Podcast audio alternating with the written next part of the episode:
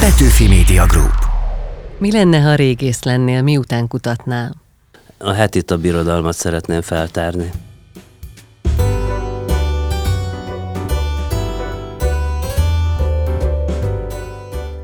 Semmiben sem nyilvánul meg olyan világosan az emberek jelleme, mint a játékban, mondja Tolstoy egyik figurája a Feltámadás című regényében, és mi arra gondoltunk, hogy játszunk, ismert alkotókkal, előadó művészekkel. Olyan kérdéseket teszünk fel nekik, amik néha meghökkentőek, furcsák, vagy talán annyira kézenfekvőek, hogy korábban épp ezért nem jutott eszünkbe megkérdezni tőlük. Mi lenne, ha? Játék a lehetőségekkel. Ez a Kultúra.hu podcastje, Seres Gerda vagyok. Ha pessimista író lenne, elszegődne valamelyik show műsorba dolgozni, és nem igyekezne, akár tragikus momentumok megidézésével gondolkodásra bírni az embereket saját magukról. De ő vajon melyik Shakespeare hős lenne? Valahogy úgy vagyok vele, hogy a Hamletnek ez a tépelődése és egy kicsit így idegileg problematikus viszonya a világhoz, ez így közel áll hozzám. Túl több mint 30 prózai, verses és drámaköteten is azt mondja, élvezettel űrhajózik befelé, és igyekszik egyre mélyebb rétegeket előásni önmagából. Úgy tartja, az ember kamaszkorban szerzi élete meghatározó élményeit, de vajon melyiket élné újra? Nem szeretném újraélni, nagyon jó volt egyszer, úgyhogy én így rendben vagyok ezzel az egyszeri kamaszkorral. Mai játszótársam H. János, író-költő. Mi lenne, ha Budapestre születsz? Hát valószínű, hogy ilyen törzsgyökeres budapesti seggfej lesz belőlem, öntelt leszek, beképzelt, azt hinném, hogy én szartam a spanyol viaszt, és valószínű, hogy jól tudnék angolul. Létezik H. János nevű személy? Létezik, de igyekszem letagadni, tehát igyekszem megbújni ugye az inkognitóban, úgyhogy én nem vagyok annyira oda azért, hogyha ha nagyon látszik ez a bizonyos személy. Én azt szeretném, hogyha ennek a H. János nevű személynek főleg a, a munkája és a gondolkodása látszódna. Utálod, hogyha a kötetekből próbálnak téged felfejteni? Hát engem nem kell felfejteni, tehát ez egy téves kiindulási pont, mert igen, van egy ilyen rossz olvasói beidegződés, hogy a, a főszereplője a szövegeknek az részben az író. Különösen a líráról van szó, hiszen a líra intimebb, mint a próza, de hát valójában ugye a, úgymond az írói indulásnak az első szakszerű gesztusa az, amikor a műtárgyát el tudott magadtól távolítani. Ugye ez egy művészetelméleti paradoxon is, mert ugyanakkor nem szakíthatod le a szívedről, hiszen az ad neki életet, abból táplálkozik.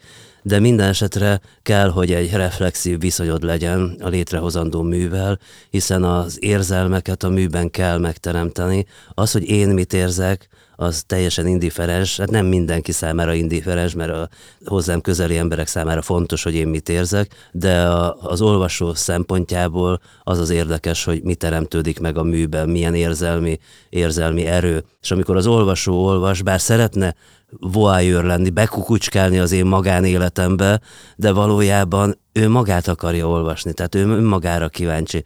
Ugye vannak szerzők, akiknek az életét már nem ismerjük, mint mit tudom én, Shakespeare-ről keveset tudunk, legalábbis amikor a Hamletet nézzük, nem jut eszünkbe, hogy Shakespeare az vajon hogy élte a mindennapjait, azért, mert ott már ez a fajta bulvár kíváncsiság, ez teljesen elszürkült, és az érvényesül, ami a lényege egy irodalmi műnek, vagy egy általában egy műalkotásnak, hogy érintsen meg engem, hasson rám, próbáljon velem dolgozni, vagy engem megdolgozni.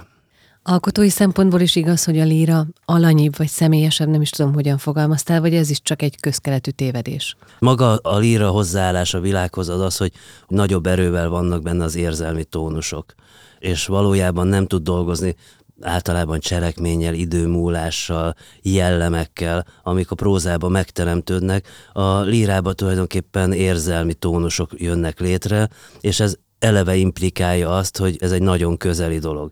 De azt tudni kell, hogy mondjuk a 20. század nagy alkotói, többek között az Eliott, akit én nagyon szeretek, ő eleve azt mondta, hogy nincs személyesség a lírába. Tehát nagyon erősen eltávolítóan viszonyult a lírai hőshöz. De mindenképpen a lírai hős is egy kreált lény. Tehát a versalany az nem a költő, a versalany létrehozott személyiség. Ugye Petőfi év lesz, úgyhogy a Petőfit, a felhozom például, akkor ugye azt gondolnád, hogy ez az ember indult mindenféle ilyen, ilyen bordalokkal, meg ilyen női fenékcsapkodós dalokkal, akkor, amikor Petőfi tudva lévőleg egyáltalán nem ivott bort, és egyáltalán nem csapkodta semmilyen nőknek a fenekét, mert elég szorongó volt ezen a téren, és sorolhatnánk a Petőfi összes szerepét, ugye népdalszerző volt, mert ő a népfia volt? Nem. Ő egy, egy vállalkozónak a gyereke volt, egy időben elég jó módú vállalkozónak a gyereke volt, tehát egyáltalán nem az a, az, az ember volt, aki őt megtestesített a versekben. Úgyhogy egész régi példákat lehet arra hozni, hogy gyakorlatilag a versben megszólal én, az, hogy is mondjam, nem lehet azonos, sőt, sőt adott esetben nagyon távol áll attól a személyiségtől, aki a magánéletben megjelenik, mint költő. Te hogyan olvasol verset? Mit keresel benne?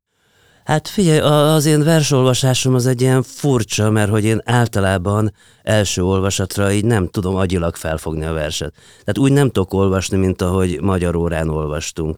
Tehát nekem a vers az első olvasatra az olyan, hogy, hogy így üssön meg nem, nem, nem fejtegetem, nem feszegetem. És utána próbálom megfejteni, hogy miért tudott ez a vers rám hatni, és irigy vagyok, hogy valaki egy ilyen jó verset tudott írni, és akkor fenn van a léc, hogy én is szeretnék ilyen jót írni. Mi lenne, ha fennmarad az originál láger? Hát, ha fennmarad az originál láger, ugye ez egy zenekar volt, ez azt hiszem, hogy a legtöbbet szóba kerülő nem létező zenekar, mert hogy valójában sosem volt, vagyis hát elindult, tehát csírájában megteremtődött, és létrejött néhány szörnyű szám. És tényleg szörnyű, megvannak a demók, visszahallgatod néha?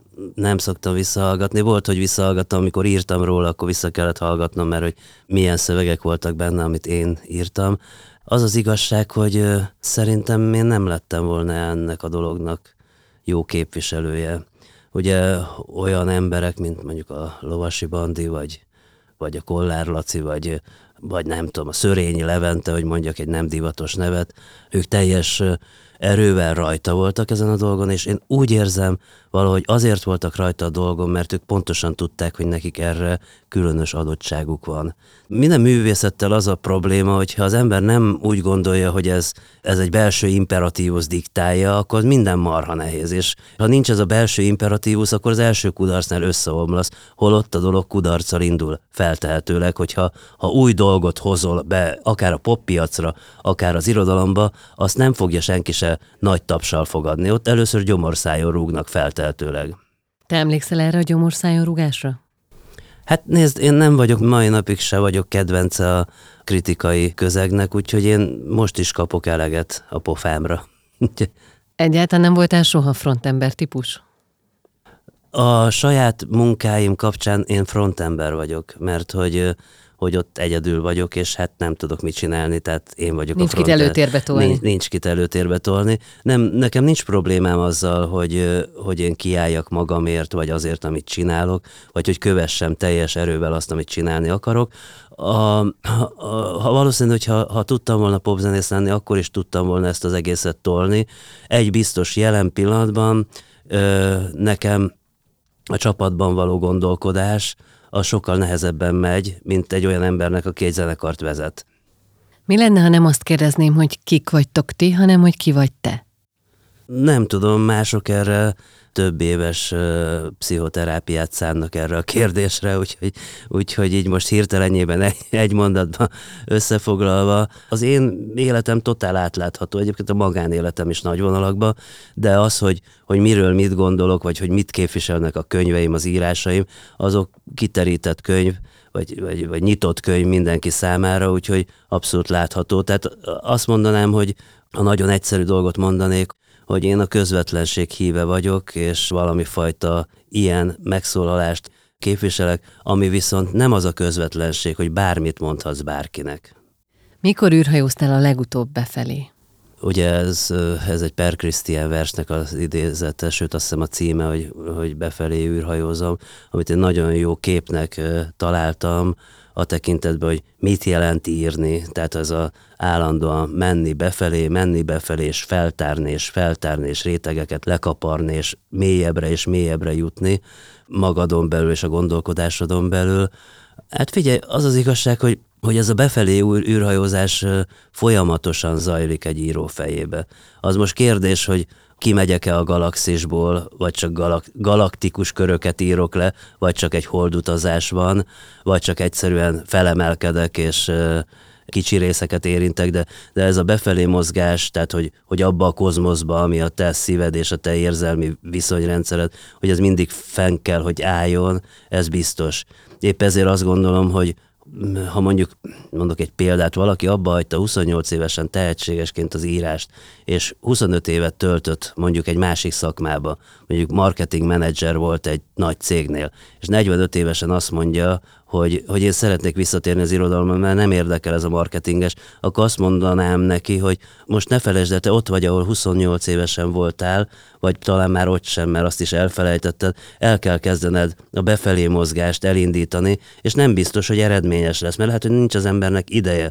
És az az igazság, hogy amikor íróilag is azt gondolod, hogy új terepeket kell bevenned, tehát mélyíteni kell a figyelmedet, akkor ugyanezt történik, hogy új útra indulsz, nem a bevett úton indulsz a, a befelé utazásba, vagy az űrhajózásba, hanem új utakat keresel, és ugye mennél idősebb vagy, annál kétségesebb az, hogy újabb exobolygókat fedezel fel, vagy bármit felfedezel. Egy számomra kedves író szokta mondani, hogyha megzavarják a gondolkodásban, hogy ne arra, hogy mit mondtál, fejben írtam. Szóval ez egy olyan tevékenység, amivel párhuzamosan nem lehet más csinálni? Hát nem, nem, nem, nem. Az írásnak az alapja a koncentráció. Egyébként minden fontos dolognak az alapja a koncentráció, de bizonyos tevékenységeknél, tehát amikor fénymásolsz például, akkor kiengedhetsz egy kicsit, mert mindegy, hogy mikor kerül be a másik lap a fénymásolóba, de az irodalomnál nem lehet kiengedni, igen, és általában fejben írunk. Tehát, hogy én ennek vagyok a híve, úgyhogy ha megkérdezné valaki, hogy mennyit dolgozom egy nap, hát mit tudom én mennyit dolgozom egy nap, hát maga az effektív írás, az néha egy novellát 20 perc alatt gépbe ütök, csak ugye én hajnal kettőkor elkezdtem gondolkodni rajta, hogy hogyan épüljön föl, és valójában már egész egész komoly részek megvoltak, sőt szó szerinti részek megvoltak, amikor, mit tudom, kilenckor nekiülök írni, és érdekes módon fél tízre kész van, legalábbis az első, úgymond angolosan az első draft, az már megvan de valójában ez fejben játszódik, tehát az egész fejben megy, és az egésznek az alapja mégiscsak a gondolkodás. Tehát a világról gondolkodsz, nézed az embereket, nézed a, azt, ami körülötted zajlik, nézed a tájat, nézed a házakat, nézed, a, a most, hogy hozzád jöttem gyalog, ez egy nézelődés volt, hogy hol mi van, mit látok. Szóval, hogy a gondolkodás és az eleven figyelemnek egy ilyen mixe, ami elindíthatja az írást. Nem lehet erre ráunni, amikor az ember már telítődik? Nem tudom, most épp azon gondolkodtam, hogy, hogy én is ráléptem egy ilyen negatív útra, amit látok, hogy az elektronikus eszközök így ellepik az életünket, és amikor fiatalabb voltam, és nem volt ez a lehetőség, akkor ültél a buszon, és gondolkodtál.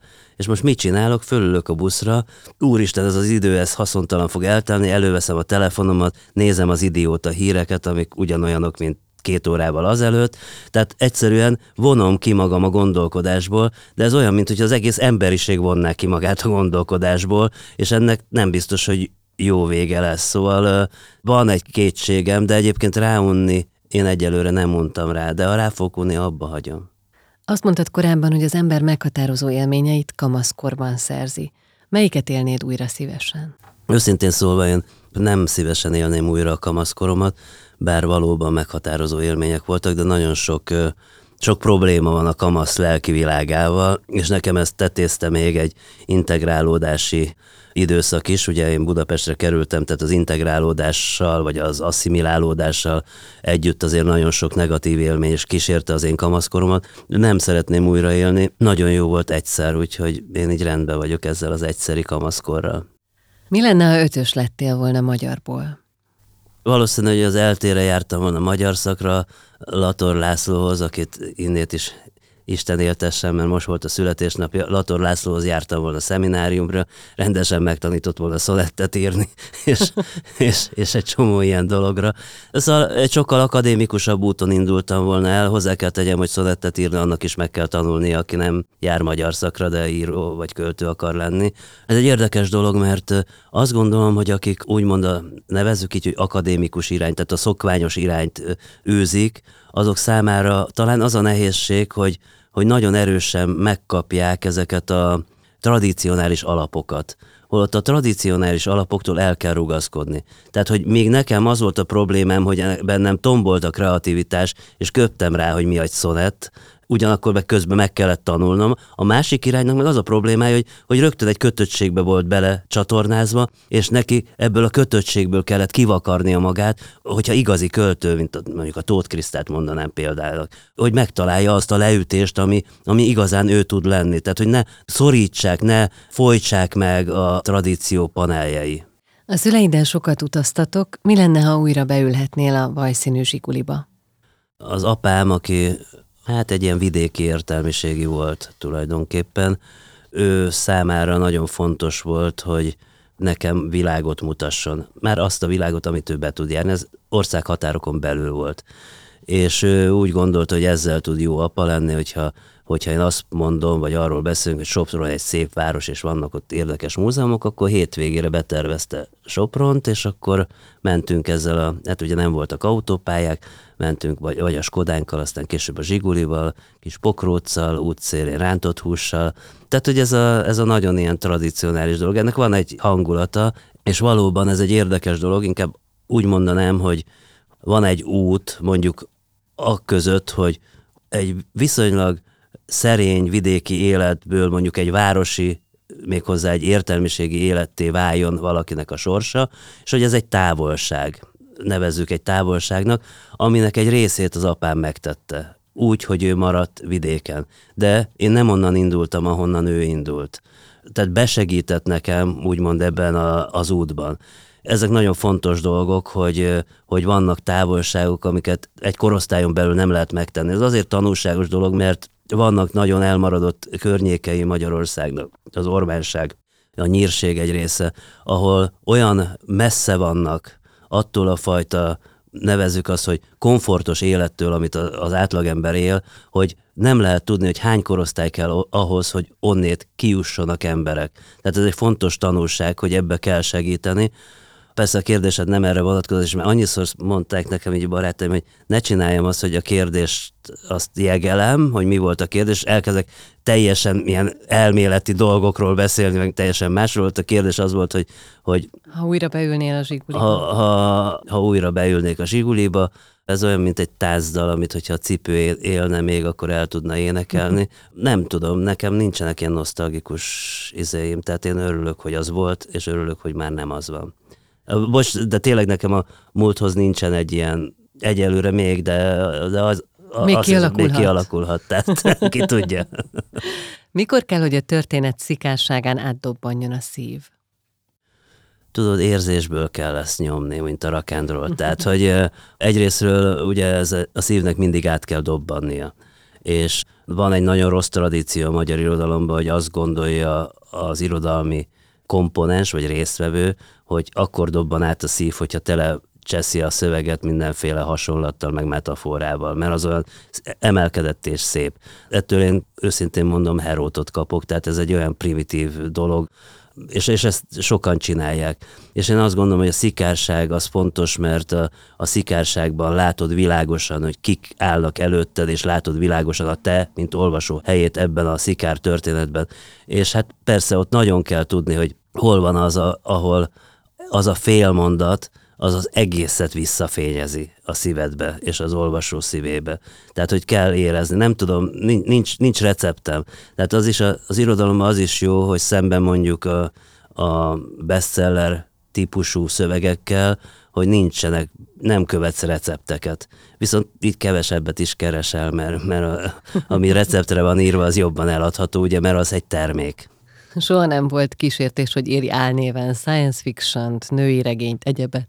Egyszer írtam álnéven egy, kitaláltam egy kárpát-ukrajnai avantgárd költőt, Kovács Waltert, és akkor gondoltam, hogy megírom az életművét, de nagyon hamar kész lettem vele, mert viszonylag rövid életű volt, mert az avantgárd költők korán halnak, és, és, és meg hogy ha van egy tipikus, ez is egy érdekes, ez visszatér a, a, az ele, a beszélgetésünk elején a szereped, ha van egy nagyon egyértelmű szereped, hogy mit csinálsz meg, baromi gyorsan le lehet gyártani, úgyhogy egy-két nap alatt Kovács Walter életműve, Walter W-vel életműve kész lett, és voltak benne hosszú, ilyen csapongó asszociatív versek, voltak benne képversek, még azt hiszem, hogy még ilyen akusztikus dolgokat is csináltam, de sajnos elvesztek, úgyhogy Kovács Walter így már csak az én emlékezetemben él. Úgyhogy, hogy mi is volt a kérdés, hogy elnéven írni? Hát nem, nem, nem szoktam elnéven írni. Meg egyáltalán nem érdekelnek ezek a bulvár, nem bulvár, mert ezekben is vannak nagyszerű dolgok, de ezek a típusú, mondjuk az, hogy divatosabb műfajok, tehát a olvasok, mondjuk science fiction nem, de krimit olvasok, mondjuk magyarul nem, de angolul igen, és bírom főleg a skandináv krimit és a Nesbőt, az kivált kedvelem, és mindig nézem a borítón, hogy mindig jön egy újabb könyv, és akkor mindig rá van írva, hogy hány millióba fogyott, és akkor most mit tudom, 55 milliónál tart. Hogy gyorsan én ilyen, ilyen primitív matekos vagyok, hogy rögtön kiszámolom a jogdíjat, és, és, akkor, és, és, és akkor és akkor megtudom, hogy Nezből már szigetet vásárolhatna magának.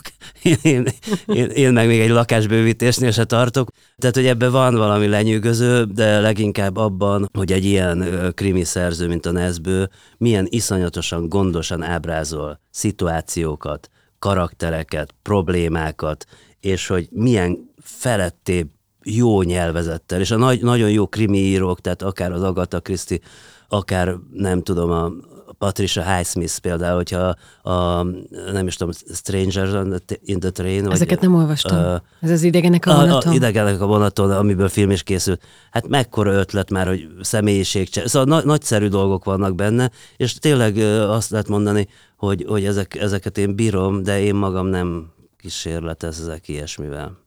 Mi lenne, ha pessimista íróköltő lennél?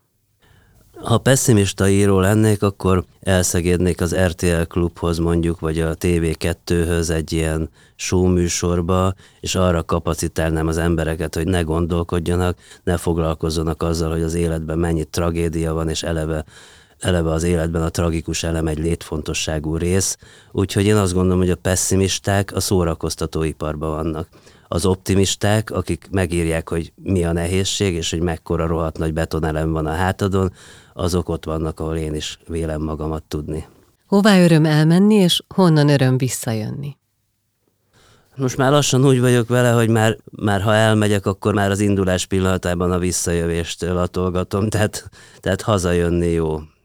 Viszonylag sokat utaztam életem során, néhány héttel ezelőtt jöttem vissza Indiából egy Hát egy munka volt végül is, mert Petőfiről nyomtunk egy műsort Ros Tamás barátommal, aki csellista és dalszerző, és nagyon jó volt, amikor megtudtam, hogy már lesz ez a program, és nagyon rettegtem és szorongtam, amikor elindult maga a program, és ez mindig így van, hogy amikor a lehetőség fölvetődik, akkor nagyon örülök, de ahogy közeledik, on, az inkább már szorongással. Igen, úgy, úgy kezdem szidni magamat, hogy megint milyen hülye voltam, miért kellett igent mondani erre a dologra, és akkor így van ez a önostorozásos dolog, de, de ez mindig így volt, és azt hiszem ez már így is marad.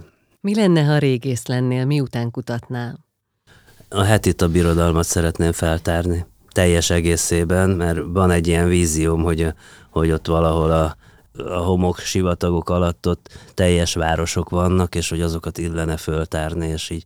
Tehát én, amikor régész akartam lenni, korán sem vetődött fel az a lehetőség, hogy kis cserép darabkákat ö, mosogatok a kvinkumba, fogkefével, hanem, hanem ugye úgy, mint a Schliemann, vagy a, a, aki Tróját, vagy Sir Arthur Evans, a, aki a Knossos palotát tárta fel. Tehát engem ezek érdekeltek, ezek a nagy gesztusok. És aztán ugye rájöttem, hogy persze, persze, hogy nem a dicsőség miatt, hanem az, hogy kirajzolódjon előtted egy új világ. Érted? Tehát világot akartam föltárni, és valójában, hogyha belegondolok, tehát, hogy ezt nem lehetett volna régészként megcsinálni, ezt csak úgy lehet megcsinálni, hogy író vagy, és annyi világot építesz, amennyit kedvet tartja. És íróként is a nagy gesztusok érdekelnek? Szeretném, hogyha ilyen királyokról, meg ilyen hatalmas izékről írhatnék, de én kisemberekről írok, és a kisemberek léte is nagy gesztusokból áll, mert minden emberi sorsnak ezek az apró gesztusai, ezek óriásiak, hiszen az egy ember számára ezek a létének a meghatározó gesztusai. A teátrális gesztusokat utálom. A magam szempontjából sem, tehát nem szeretek semmifajta ünneplést, meg ilyen, ilyen túlhabzott dolgot, Úgyhogy én az egyszerűségnek vagyok a híve, de az az igazság, hogy, hogy igenis azt tudni kell, hogy, hogy az emberi életben, hogy is mondjam, mindenki egyformán él. Tehát nem sokban különbözünk egymástól, és mindenki ugyanazt akarja. Ugyanazok a jó dolgok állnak rendelkezésre, és ugyanazok a rossz dolgok tudhatnak elérni. Nem azért különleges, mert te különleges vagy, mert senki sem, még a Mick Jagger sem különleges.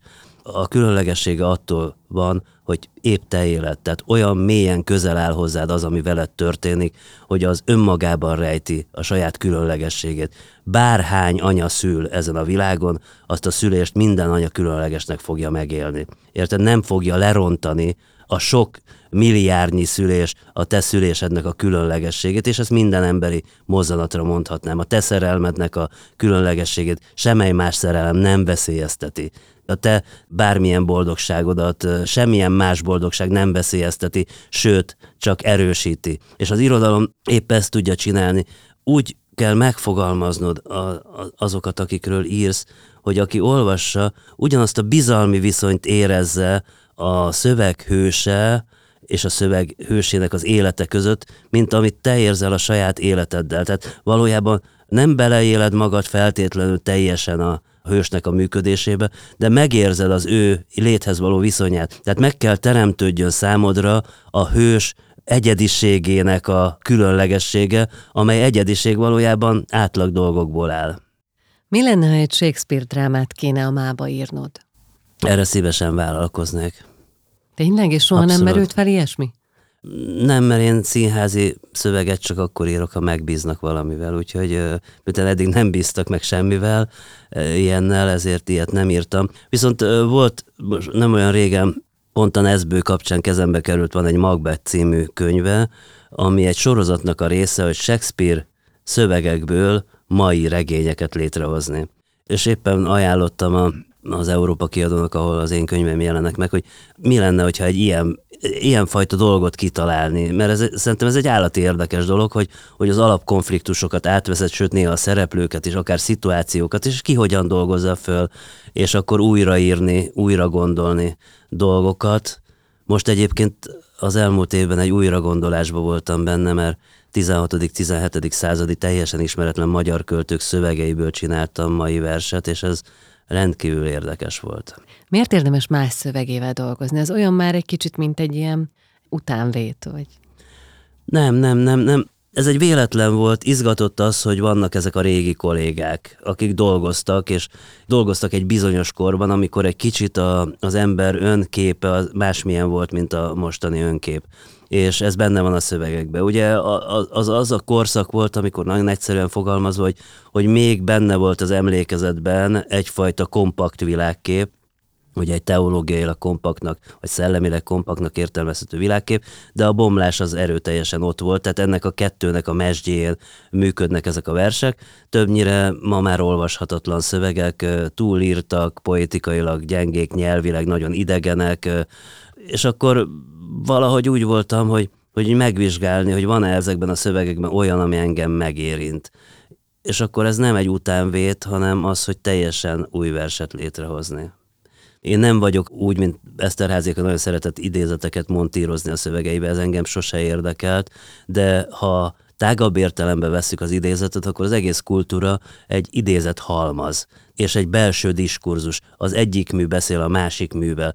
Tehát van egy ilyen fajta diskurzus mindenáron és mindig, és tovább beszéled a történetet. Tehát, hogyha azt mondom, hogy, hogy a Gilgámes eposz elkezdett egy, egy mesét az emberről, valójában ezt a mesét folytatjuk. Tehát ez a nagy mesélés tart és zajlik, amíg ember gondolkodik a saját sorsán és az életén. Melyik Shakespeare dráma hőse lennél?